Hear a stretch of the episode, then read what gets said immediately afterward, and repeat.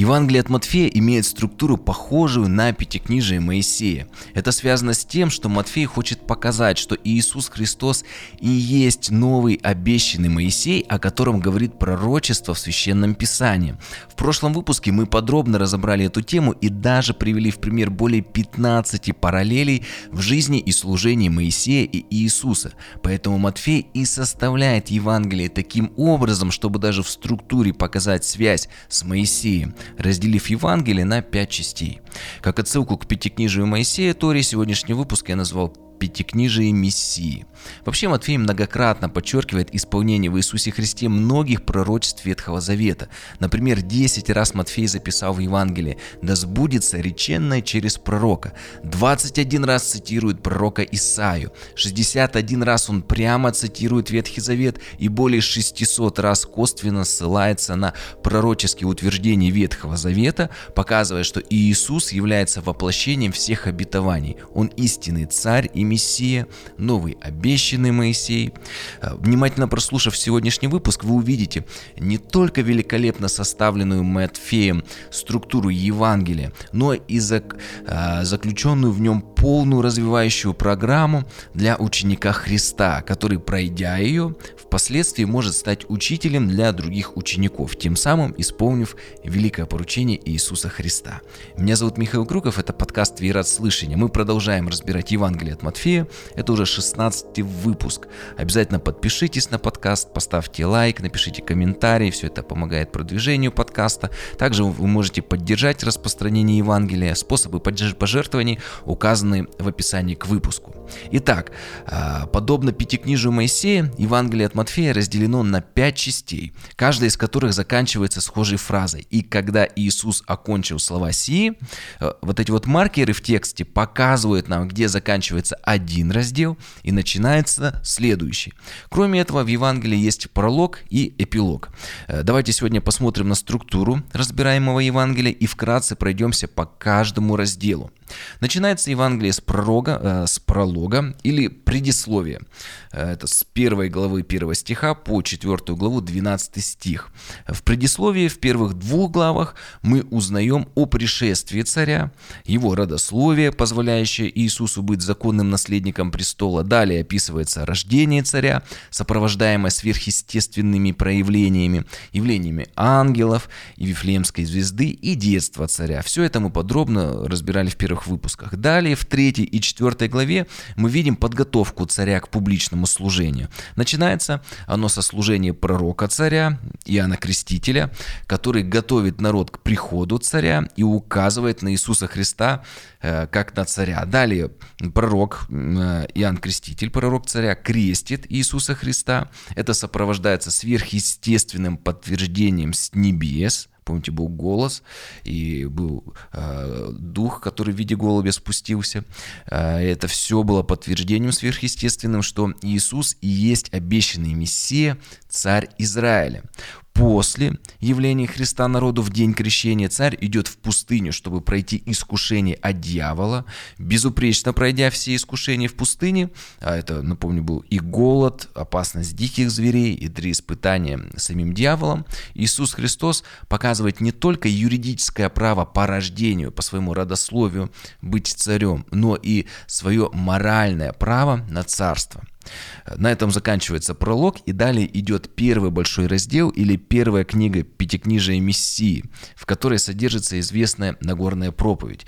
Первый раздел начинается с 4 главы 12 стиха, когда царь выходит на служение, и заканчивается в 7 главе 29 стихе словами «И когда Иисус окончил слова сии». Напомню, это маркер, как я говорил, который разделяет эти вот 5 разделов. Теперь давайте кратко поговорим о нем.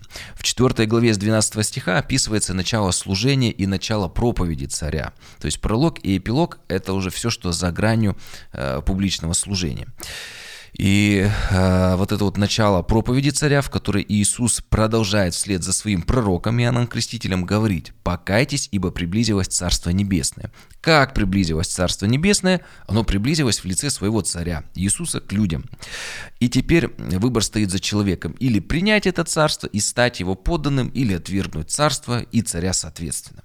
Народ знакомится с царем, слышит его проповедь, его предложение стать подданными его царства, но на условие, это условие покаяния, изменения своих мыслей, характера, своих слов и поступков, в общем, изменения всей жизни и внутренней, и внешней, чтобы она стала соответствовать Писанию, его слову, слову царя. Кстати, сегодня, чтобы получить гражданство какой-то страны, нужно сначала выполнить определенные требования, соответствовать каким-то нормам. Точно так же и с гражданством неба. Для его получения необходимо соответствовать его стандартам, а для этого нужно измениться, покаяться. В конце 4 главы описывается, как начинает формироваться царство царя, и как царь призывает людей стать его подданными. Люди слышат этот призыв, и толпы народа, мы читаем, начинают следовать за явившимся царем. Также царь начинает призывать на служение учеников, которые станут апостолами, лидерами, начальниками его царства. И после того, как собралось достаточное количество последователей, появились ученики и помощники царя, то звучит Нагорная проповедь с 5 главы. Так как Иисус Христос произнес проповедь на возвышенности, то она и получила название Нагорной. На гору Иисус зашел, скорее всего, для того, чтобы его было лучше видно и слышно, в то время еще не было аппаратуры. Но примечательно, что Моисей провозгласил Божьи заповеди, закон, также стоя на горе. Мы видим еще одну параллель между Иисусом и Моисеем. Еще часто их называют, сравнивают как законодатели. Кстати, название проповеди Нагорная первым дал только Августин. Это произошло приблизительно в IV веке. То есть вот так стали называть с IV века. Нагорная проповедь занимает 3 главы. 5, 6 и 7 Евангелия от Матфея. Она посвящена поведению в Царстве Божьем, как нам, подданным царя, вести себя в его царстве. Нагорная проповедь – это, по сути, конституция Царства Христа, которую он дал своему народу. Все просто. Кто следует ей, тот подтверждает свое гражданство. Тот, кто нарушает ее, рискует потерять свое гражданство. Начинается Нагорная проповедь с заповеди блаженства и притчи о соли земли и свете миру. В них показывается, что же это за счастливые и блаженные люди, которые могут стать подданными царя и частью его Царства Небесного. Там так и говорится: «Счастливы нищие духом, ибо их есть Царство Небесное. Они являются гражданами неба, и их царь Иисус Христос». Далее следует основная часть, принципы царя, это с 5 главы 17 стиха по 7 главу 12 стих. В ней царь дает толкование закона Ветхого Завета. Он говорит: вы слышали, что сказано в Ветхом Завете? А я говорю вам, как это нужно понимать и исполнять, потому что люди неправильно понимали слово, полученное через Моисея, и неправильно его исполняли, вот как раз ко времени уже приходу Иисуса Христа. Также в этой основной части Нагорной проповеди царь показывает, какая должна быть молитва, пост и милостыня у его подданных, как нам относиться к своим нуждам, какие принципы отношений должны быть между его подданными. И в заключении этого первого раздела мы видим 3 предупреждения царя своим подданным. Это с 7 главы 13 стиха по 27 стих. Первое предупреждение, он говорит: входите. Как нужно входить в Царство Небесное? Есть 2 пути, узкий и широкий. Второе предупреждение: берегитесь. Есть 2 вида пророков: лжепророки, настоящие и ложные. Третье предупреждение в том, что есть 2 вида строителей: которые слушают и исполняют, и второе, которые слушают и не исполняют. То есть как мы строим свою жизнь, свое служение, свои семьи, очень-очень тоже важные моменты. И в заключение 7 главы мы видим реакцию на проповедь у людей. 28 стих 7 главы. «И когда Иисус окончил слова о сии», этот маркер окончания раздела, «народ дивился учению его, ибо он учил их как власть имеющий, а не как книжники и фарисеи».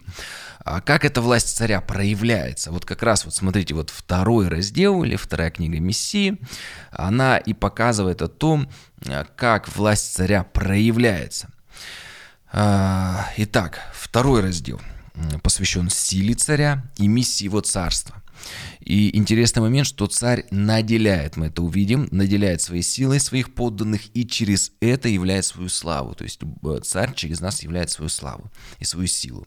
Расположен этот раздел в границах, начиная с 8 главы 1 стиха и заканчивается в 11 главе 1 стихе словами «И когда окончил Иисус наставления». Вновь обращаю ваше внимание на маркер этого раздела, оставленный Матфеем. Сила царя показана в 8 и 9 главе, где Матфей повествует о чудесах исцеления, которые совершает царь. Иисус Христос, он исцеляет от проказы, от паралича, болезней, связанных с бесами, исцеляет слепых, немых. Также мы видим чудеса управления природными явлениями. Иисус Христос останавливает шторм и ураган. Далее Матфей пишет о миссии царства и миссии вестников царя, учеников Иисуса Христа. Если вдруг кто не знает значение слова «миссия», то это слово переводится как «поручение». Получается, что у подданных царства есть великая миссия или, как мы часто говорим, великое поручение от царя – идти, крестить и научить. Своих учеников царь называет апостолами. Слово «апостол» означает «посланный». Получается, что апостол – это тот, кого послал царь исполнить его миссию или поручение. Надеюсь, значение этих слов поможет лучше понять эту часть. Далее мы читаем в этой части о том, что Иисус Христос дает свою власть и силу ученикам или апостолам, или посланным для того, чтобы исполнить великое поручение царя. И сила и власть проявляется уже через учеников, это власть, которая им дана в исцелении больных, в изгнании бесов. Как мы видим, царь сначала сам показывает, являет свою силу и далее наделяет этой силой учеников. Или как вот сегодня царь может действовать через нас, являя свою силу. И при этом интересно, что царь не один раз заповедует «не бойтесь». Вот он говорит, что если вы встали на служение, мы встречаемся с какими-то трудностями, царь говорит: не бойтесь, я явлю в ваших немощах, я явлю свою силу. Может возникнуть вопрос, а почему так важно не только прийти к царю и покаяться, измениться, но еще и исполнить великое поручение царя, пойти и передать дальше то послание, которое ты получил и принял. Ведь личное изменение – это уже и так большой труд и работа, покаяние, изменение мышления, метаноя. Не всегда времени хватает себе уделить для своего изменения, а тут задача служить еще и другим людям. Вот приведу в качестве иллюстрации для ответа на этот вопрос «Мёртвое море». Оно расположено в самой низкой точке на Земле и не имеет выхода к другим морям и океану. Поэтому Мертвое море становится конечной точкой, куда все только втекает и ничего не вытекает. Вода здесь находится в ловушке и может только испаряться. По этой причине на протяжении многих лет соленость его только повышается. Ведь вода может испаряться, а вот соль и другие минералы нет. В результате Мертвое море имеет самое богатое в мире содержание минералов, но в нем нет ни одного живого существа, оно мертвое. Но не из-за той воды, которая в него втекает, эта вода чистая и свежая. Оно мертвое, так как вода, попадая в него, уже не может никуда вытечь, а потому становится токсичной и непригодной для жизни. Получается, что то, что должно было нести жизнь, не имеет выхода и становится ядом. Точно так же и в жизни христианина. Если ты только принимаешь и ничего не отдаешь, то ты омертвеешь. Мы можем быть богатыми, иметь все необходимое для жизни, жить в уюте и комфорте, но при этом оставаться мертвыми, если не умеем отдавать. Поэтому второй раздел Евангелия от Матфея и посвящен миссии царства. Иисус Христос, научив учеников, даровав им спасение, учит не останавливать на себе распространение Евангелия, но идти и дальше распространять весть о царе, служить людям. Это подобно лучу света, который может бесконечно долго распространяться во Вселенной, отражаясь от различных поверхностей. И так вот и христианин – это не тот, кто только согрелся в лучах любви Иисуса Христа, но и преломил этот луч, отразил его от себя и направил в сторону своих ближних. Второй раздел Евангелия побуждает нас нести весть о всемогущем Спасителе до края земли. И через нас, вестников царя, является его сила в этом мире. Продолжим. Третий раздел Евангелия от Матфея, он начинается с 11 главы 2 стиха и заканчивается 13 главой 53 стихом словами «Когда окончил Иисус притчи сии». Еще раз напомню, что этот маркер окончания каждого раздела. Вот получается, что вот мы уже перешли к третьему. И если мы во втором говорили о миссии царства, то здесь мы уже поговорим о как действует это царство, как оно действует. В 11 и 12 главе 3 раздела мы видим противостояние царю, а в 13 главе в притчах описывается как раз вот как действует это царство. И в притчах мы можем с вами увидеть, раскрывается, как Царство Божье растет. Причем в притчах мы с вами можем увидеть, что Царство Божье растет само по себе, как горчичное зерно или как закваска, и его рост находится вне нашего контроля. Это должно смирить нас и побудить еще больше искать Бога, источника роста. Чтобы раскрыть эту тему, приведу следующие примеры. Я не могу заставить рыбу плыть в моей сети. Это вне моей зоны влияния, но я могу сделать все, чтобы моя сеть была готова. Я не могу заставить дерево расти, я не контролирую его рост, но я могу поливать его водой, удобрять и отсекать ненужные ветви, чтобы способствовать росту дерева. Из притчи мы видим, что рост приходит от Бога, а не от нас, но при этом его совершенно точно стоит ожидать как естественную часть Божьего Царства, которая постоянно растет и расширяется.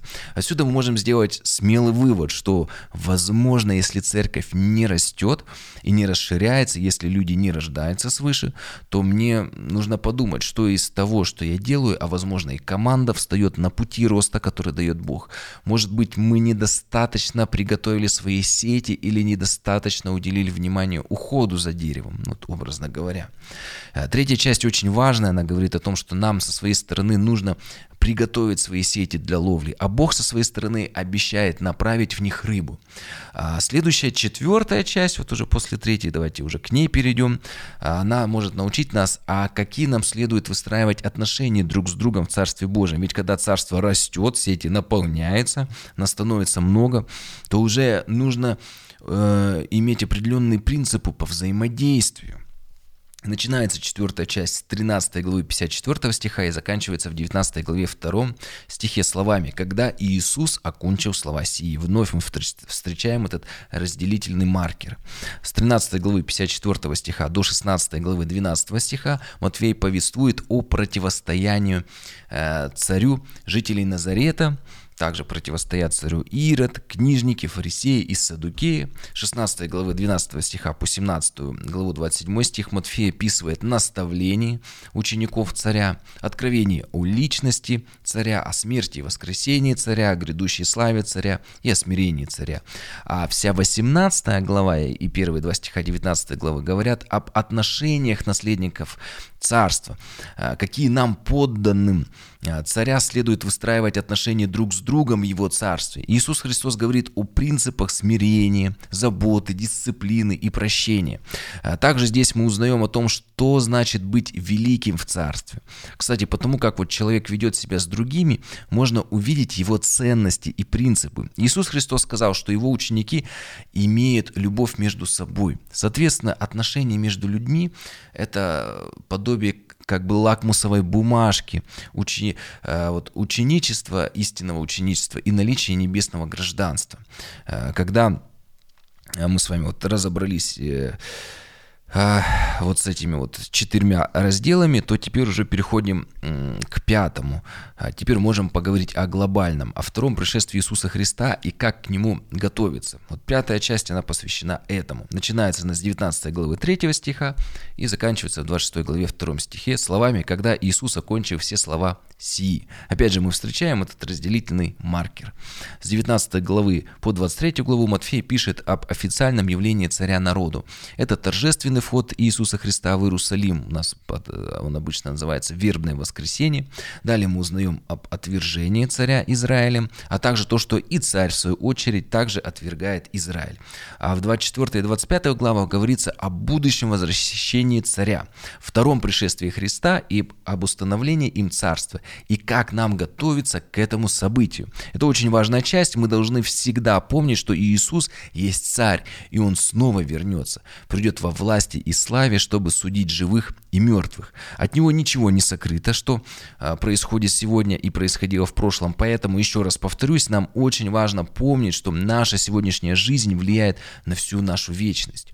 После этих пяти частей, о которых мы вкратце так поговорили, о земном служении Царя следует заключительная часть, посвященная смерти и воскресению Царя. Хотел бы сказать немного о подкасте, о нашем сейчас разборе Евангелия от Матфея. Мы с вами в 14 выпусках разобрали уже полностью вступление и начали разбирать первую основную часть. И вот как раз со следующего выпуска мы уже непосредственно переходим к Нагорной проповеди, то есть чтобы понять, где мы с вами находимся. Ну, а теперь давайте поговорим о Матфее, чем заканчивается Евангелие. Завершающая часть, эпилог или заключение, находится в Евангелии, начиная с 26 главы 3 стиха и до самого последнего стиха, до 28 главы 20 стиха. Здесь Матфей описывает арест царя, суд над ним, смерть и погребение царя, воскресение царя, опустившую гробницу. Далее он пишет о воинах, которые охраняли гробницу царя, и после того, как Иисус воскрес, они дают ложные свидетельства, что воскресение – это фейк. И в это же время Иисус Христос является своим ученикам и дает им последнее великое поручение царя – идти, крестить и учить. Для большего погружения в Евангелие от Матфея я бы посоветовал вам прочитать его целиком, от корки до корки, так вот обзорное чтение, разделяя на эти части, чтобы увидеть эту структуру Евангелия непосредственно в тексте и лучше ориентироваться в нем. Я даже, думаю, со временем сделаю какой-то текстовый такой блог, прикреплю у себя, наверное, в телеграм-канале. Вы, кстати, на него можете подписаться, у меня ссылки есть, на всех ресурсах там можно найти, если что, можете в комментариях задать вопрос, тоже я туда тогда буду прикреплять еще в текстовом виде вот эту тему, чтобы вам было удобно читать и ориентироваться. В завершении хотелось бы отметить один интересный момент. В начале Евангелия Иисус говорит ученикам: «Идите за мною», а в завершении Евангелия: «Идите и научите все народы». Мы видим определенный рост из учеников царя, вырастают учителя, лидеры. И эти учителя уже в состоянии качественно и эффективно исполнить великое поручение царя и кого-то научить и взрастить. Еще раз скажу, чтобы кого-то научить, сделать учеником Иисуса Христа, для этого необходимо сначала самому стать учеником и начать за кем-то следовать. Быть учеником Христа – это означает постоянно учиться и возрастать. Мы входим в зону роста. Учителем не становится, по назначению. Все, теперь ты становишься таким, но в него вырастает из ученика. Это определенный процесс. И для этого Бог через евангелиста Матфея дал нам очень хорошую структуру Евангелия. В Евангелии от Матфея заключена полная развивающая программа для ученика, который впоследствии, пройдя это все обучение, может стать учителем и исполнить великое поручение Иисуса Христа. Кроме этого, интересно, что в первой главе написано, мы это разбирали еще при рождении Мессии, что Христа нарекут Эммануил, что означает «с нами Бог». А заканчивается Евангелие, последние слова Евангелия от Матфея. Иисус говорит: «И се, я с вами во все дни до скончания века». Отсюда мы видим обетование, что если пройти через все Евангелие, пройти эту развивающую программу ученика и начать исполнять великое поручение, то Христос, сам Бог, Он обещает, что Он будет с нами во все дни нашей жизни. Обязательно подпишитесь на канал, оставьте комментарии, лайки, все это помогает каналу развиваться. Также вы можете всегда поддержать это служение, способы пожертвований указаны в описании. В следующих выпусках мы продолжим разбирать Нагорную проповедь. Благословений!